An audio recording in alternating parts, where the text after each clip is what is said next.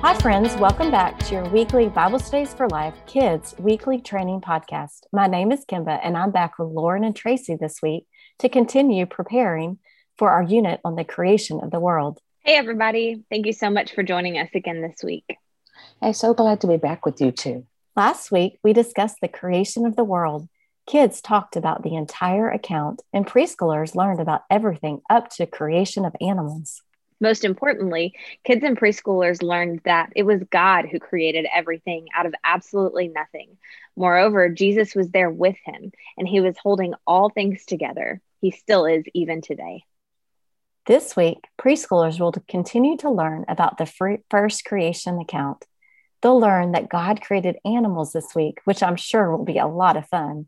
Lead preschoolers to understand that God made all the animals to live in the world He made and guide them to think about the different kinds of fish, birds, and animals that God made. Stress God's creativity, that He created everything and that it was very good. I think it is so incredible to watch the littlest ones discover God's creativity through all of the animals. My daughter is currently in a stage where she is in a state of wonder every single time she sees a bird flying or a fish swimming. I would really encourage you leaders to lean into that sense of wonder and remind them that those things didn't just come about, they were made by our God. And let that wonder wash over your heart as well. Well, that's right, Kimba. Kids learned the whole creation story last week, but this week they'll learn about how sin entered the world. Lead kids to understand that God created people, man and woman. God created people to have a relationship with Him.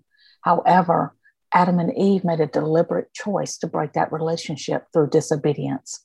Unfortunately, each person today continues to make the choice to sin. That includes all of us, and we need a Savior to have a relationship with God. Since Adam and Eve, everyone except one person has sinned against God. Our sin separates us from God. That's why He sent His Son, Jesus, to live as Adam didn't, perfectly sinless. God the Son came into the world to rescue people from sin and to bring us back to God. And that has been the plan since the beginning of time. This is such a great opportunity to remind kids that God doesn't make mistakes. He knew what would happen, but that didn't stop him from creating us and loving us in the very best way possible.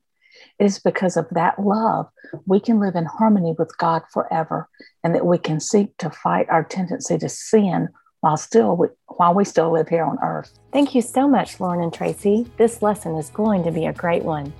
Leaders, be sure to check out the level biblical learning for your age group and consider how you can teach kids that concept through this Bible story. Consider also passing this week's level biblical learning on to parents for extra emphasis. For activity ideas, go to BibleStudiesForLife.com and look under Leader Extras for Kids. Thanks for all you do each week. We'll talk to you again next week.